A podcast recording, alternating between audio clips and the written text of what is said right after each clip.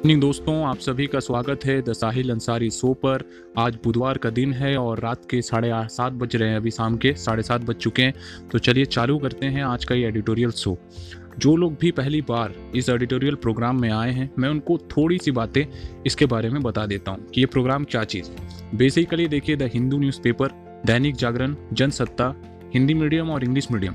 दोनों के न्यूज़पेपर से, मैं किसी भी एक न्यूज़ से एक एडिटोरियल को उठाता हूँ और आपके सामने डिस्कस करता हूँ। और, आप लोग काफ़ी अच्छा आप मेरे से, मेरे बगल वाले पड़ोसी जो हमारे हैं, उन्होंने भी कहा कि आप बहुत अच्छा काम कर रहे हैं। आप करते रहिए कीप इट अप करते रहिए, हमें बहुत अच्छा लगता है सुनना दोस्तों। तो आप लोग रोज़ ये प्रोग्राम सुना करिए, मैं कोशिश करता हूँ एक इंपॉर्टेंट टॉपिक को आपके साथ डिस्कस करूँ। तो ये भी हो सकता है, थोड़ी ऑडियो लंबी हो जाए। आज मैं तालिबानी के बारे में ही बात करने वाला हूँ तो आराम से बैठ जाइए। और स्नैक्स वगैरह ले लीजिए और मज़े से इस प्रोग्राम को सुनिए। आज मैं बात करने वाला हूँ, देखिए कि किसी भी संगठन को चलाने के लिए उसमें सबसे बड़ी जो चीज़ होती है वो है पैसा। पैसा एक इंपॉर्टेंट होता है, एक इंपॉर्टेंट रोल प्ले करता है। तो आखिर तालिबान इतना बड़ा संगठन है, इसको चलाने के लिए पैसे आ कहाँ से रहे? तो जैसा कि आप जानते हैं दोस्तों, कि इस महीने तालिबान ने करीब पूरे अफ़गानिस्तान पर कब्जा कर लिया। वीडियो वगैरह तो सब देख ही रहे हैं। आ, मेरे चैनल पे तो वीडियो की सुविधा अवेलेबल नहीं है वरना मैं वो भी आपको प्रोवाइड करता। आ, तो सब लोग देख रहे हैं उसमें देख देखिए आप वो कैसे जुल्म ढा रहे हैं। वो लोग जो सरिया लागू करने की बात करते हैं वो लोग कैसे जुल्म ढा रहे हैं लोगों को मार रहे हैं बम बमबारी कर रहे हैं जिसमें बहुत लोग मर गए। एक ऑस्ट्रेलिया नागरिक पर भी उन्होंने हमला किया। ऐसे तमाम जो वीडियोस है वो रोज आपके सामने आ रहे हैं। अगले कुछ दिनों में अमेरिका के नेतृत्व वाली पश्चिम देशों की सेनाएँ अफ़गानिस्तान छोड़कर चली जाएगी। जाएगी। इस तरह पिछले दो दशकों में दोनों पक्षों के बीच चल रहा संघर्ष शायद थम जाएगा। लेकिन देखिए, तालिबान के लिए गठबंधन सेनाओं के साथ संघर्ष काफ़ी कठिन रहा। एक और अगर मैं दूसरी तरफ़ बात करूँ तो एक और अगर मैं बात करूँ तो उसके सामने दुनिया के अमीर देश की सेना थी। तालिबान के सामने आप देखिए, दुनिया के अमीर देश की सेना थी, यूएस आर्मी थी, जिसके पास ना धन की कमी थी और ना आधुनिक हथियारों की। अमेरिका के पास किस चीज़ की कमी थी? इतने सारे बिलियंस डॉलर वो अमेरिकन नेवी और अमेरिकन आर्मी पर वो खर्च कर देते हैं। ना तो उनके पास कोई हथियार की कमी होगी, ना पैसे की कमी होगी। अमेरिका के राष्ट्रपति दुनिया के सबसे पावरफुल मैन लेकिन दूसरी तरफ़ अगर मैं बात करूँ तो तालिबान की स्थिति इन दोनों मामलों में उन देशों के मुकाबले बहुत ही बुरी है। बाइडन जैसे तो नेता नहीं है इनके पास, ना ही उतना धन है। लेकिन एक अनुमान अगर मैं लगाऊँ तो 2011 में तालिबान लड़ाकों की तादाद लगभग तीस हज़ार थी। तीस हज़ार इनकी तादाद थी। 2021 में ये लड़ाके लगभग सत्तर हज़ार से एक लाख के बीच पहुँच गए। कितने लोगों ने इनको ज्वाइन किया? आप जरा सोचिए। मात्र दस सालों में। एक लाख लड़ाके अभी इनके पास है। ऐसे में इतने बड़े संगठन और चरमपंथी जो भी ये अभियान चला रहे हैं, जो प्लानिंग कर रहे हैं ये, इतने बड़े अफगान सरकार को इन्होंने जो गिरा दिया, इसके लिए पैसे की ज़रूरत है। लेकिन इतने पैसे इनको आखिर मदद कर कौन रहा है? आइए मैं इसी एडिटोरियल शो में आपको ये बताने की पूरी कोशिश करूँगा। तो ये पॉडकास्ट आपके लिए बहुत इंपॉर्टेंट होने वाला है दोस्तों। सारे सवाल के जवाब आपको इसी पॉडकास्ट में मिल जाएँगे। ध्यान से सुनिएगा। आखिर अमीर कितना है तालिबान? तालिबान ने अफ़गानिस्तान पर 1996 से 2001 तक शासन किया था। ये पहली बार नहीं हो रहा है। आप अगर सोच रहे हैं कि 2021 में पहली बार तालिबान ने ऐसे अफ़गानिस्तान के साथ किया है तो गलत बात है। उसने पहले भी अफ़गानिस्तान पर शासन किया हुआ है। लेकिन चुनौती यह है कि तालिबान की इनकम के बारे में कोई ठोस जानकारी हमारे पीछे नहीं है। इनके बारे में आप देखेंगे धन आते कहाँ से? और इनका आवागमन को समझना एक तरह से आ, मतलब तीर चलाने का जैसा है अंधेरे में तीर चलाना।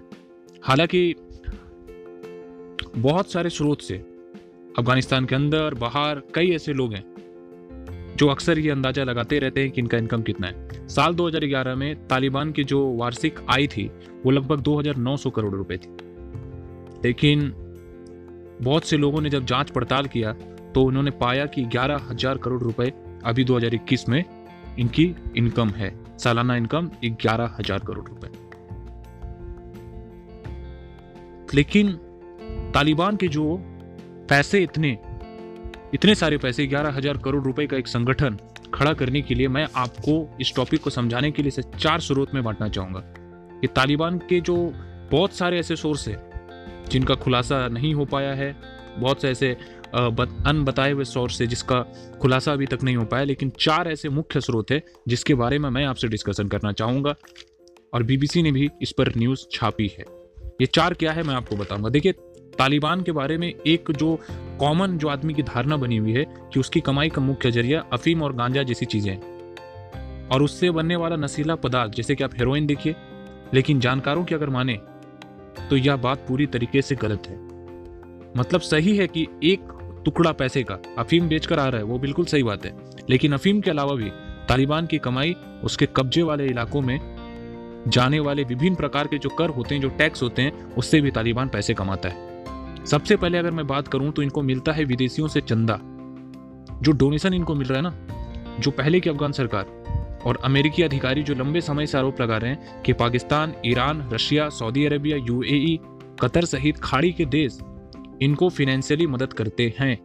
ये बात पूर्व अफगान की सरकार भी कह रही थी और अमेरिका के अधिकारी भी ये बात आरोप जो है लंबे समय से लगा रहे थे कि उनको गल्फ कंट्रीज़ से जो है मदद आती है। वो उनको फिनेंशियली सपोर्ट करते। अब ये बात होगी कि ये सामने क्यों नहीं आते? देखिए, कोई भी आदमी अगर किसी को सपोर्ट कर रहा है, जो कि काम सही नहीं कर रहा है ऐसे संगठन जो कि मारकाट करता है तो कोई भी इंटरनेशनल लेवल पर आकर अपनी बेजती नहीं करवाएगा। कोई ये थोड़ी कहेगा कि हाँ मैं तालिबान की सपोर्ट करता हूँ। लेकिन साइड से उनकी मदद की जा रही थी और तालिबान के साथ उनके ये संबंध लंबे समय से बने। हालाँकि इन देशों ने इस बात को कभी स्वीकार नहीं किया और कभी करेंगे भी नहीं। लेकिन यह भी माना जाता है कि पाकिस्तान सहित सऊदी अरब यूएई और कतर जैसे जितने भी देखे और इनके जो नागरिक निजी तौर पर तालिबान को मदद देते रहे एक डोनेशन तालिबान को जाता है। और तालिबान को विदेशों से मिलने वाली जो भी मदद का सटीक आंकड़ा जानना नामुमकिन है। पर जितना भी मुझे लग पाया है लगभग 25 करोड़ डॉलर यानी 3,600 करोड़ रुपए विदेश से मिलते हैं। और अमेरिका की एक खुफिया रिपोर्ट में यह अंदाज़ा लगाया गया था कि तालिबान को 2008 में विदेशों, खासकर खाड़ी देशों में गल्फ कंट्रीज़ से 10.6 करोड़ डॉलर प्राप्त हुए थे। 10.6 करोड़ डॉलर। तो मतलब एक स्रोत इनका यह है कि इनको जो है बाहर से चंदा मिलता है। डोनेशन मिलता है, लोग इन्हें डोनेट करते हैं कि हाँ हम आपको सपोर्ट करते हैं, लेकिन अनऑफिशियली ऑफिशियली कोई सपोर्ट नहीं है। दूसरी अगर मैं बात करूँ तो नशीली दवाएँ, इनसे बाहरी मात्रा में इनको मुनाफा होता है। नशीली दवाओं में जैसे ये अफीम बेचते हैं और लंबे समय से जैसे अफीम हो गया, अफीम से जैसे और भी नशीली चीज़ें हीरोइन हो गई, चरस हो गया, जैसे नशीले दवाएँ ये अवैध कारोबार करते हैं इलीगल काम करते हैं। मालूम हो आपको कि अफ़गानिस्तान दुनिया का सबसे बड़ा अफीम और हीरोइन बनाने वाला देश दुनिया का सबसे बड़ा। भारी मात्रा में ये प्रोड्यूस करता है और हीरोइन अफीम से तैयार होता है। एक अनुमान का अगर मैं बात करूँ तो अफ़गानिस्तान में हर साल 1.5 से 3 अरब डॉलर की अफीम दूसरे देश भेजी जाती है। ड्रग्स बनाए जाते हैं यहाँ पे, लेकिन अनऑफिशियली इलीगली बनाया जा रहा है। अफगानी अधिकारियों के अनुसार तालिबान किसानों से अफीम की खेती कराता है और इनसे इस पर 10 फ़ीसद का कर वसूलता है। टैक्स भी लेते हैं। इसके अलावा हीरोइन बनाने वाली प्रयोगशालाओं में भी वह कर वसूलता है। जो लोग हीरोइन का काम करते हैं, जो फैक्ट्रीज वगैरह, उनसे भी ये पैसे लेता है। और इन सबसे तालिबान को हर साल 10 से 40 करोड़ डॉलर यानी लगभग 7,500 से लेकर 3,000 करोड़ रुपए के बीच का इनकम हो जाता है। और 2018 में अमेरिकी कमांडर जनरल जॉन निकोसन ने एक रिपोर्ट में कहा था कि तालिबान को उसकी आय का 60 परसेंट हिस्सा अवैध ड्रग के धंधे से ही मिलता है। लगभग 60 परसेंट पैसा जो होता है समझ लीजिए जो इलीगल ड्रग ये बेच रहे हैं उससे ये 60 परसेंट पैसा कमा रहे हैं। और काले धंधे में तो बहुत पैसा है किसी ने बड़े बूढ़े ने भी कहा था कि काले धंधे करोगे तो माला माल हो जाओगे। ये बात तो बिल्कुल सही कहा था। और इन्होंने जो है ये गांजा वगैरह, ये सब चरस की खेती करके इनके पास इतना पैसा इकट्ठा हुआ है। अब देखिए, तीसरी जगह पर होता है कि जो जगहों को ये कब्जा कर लेते हैं। तीसरे पर मैं पॉइंट अगर बनाने की कोशिश करूँ तो ये लिख सकता हूँ कि इलाकों पर कब्जा। इलाकों पर कब्जा भी करते हैं।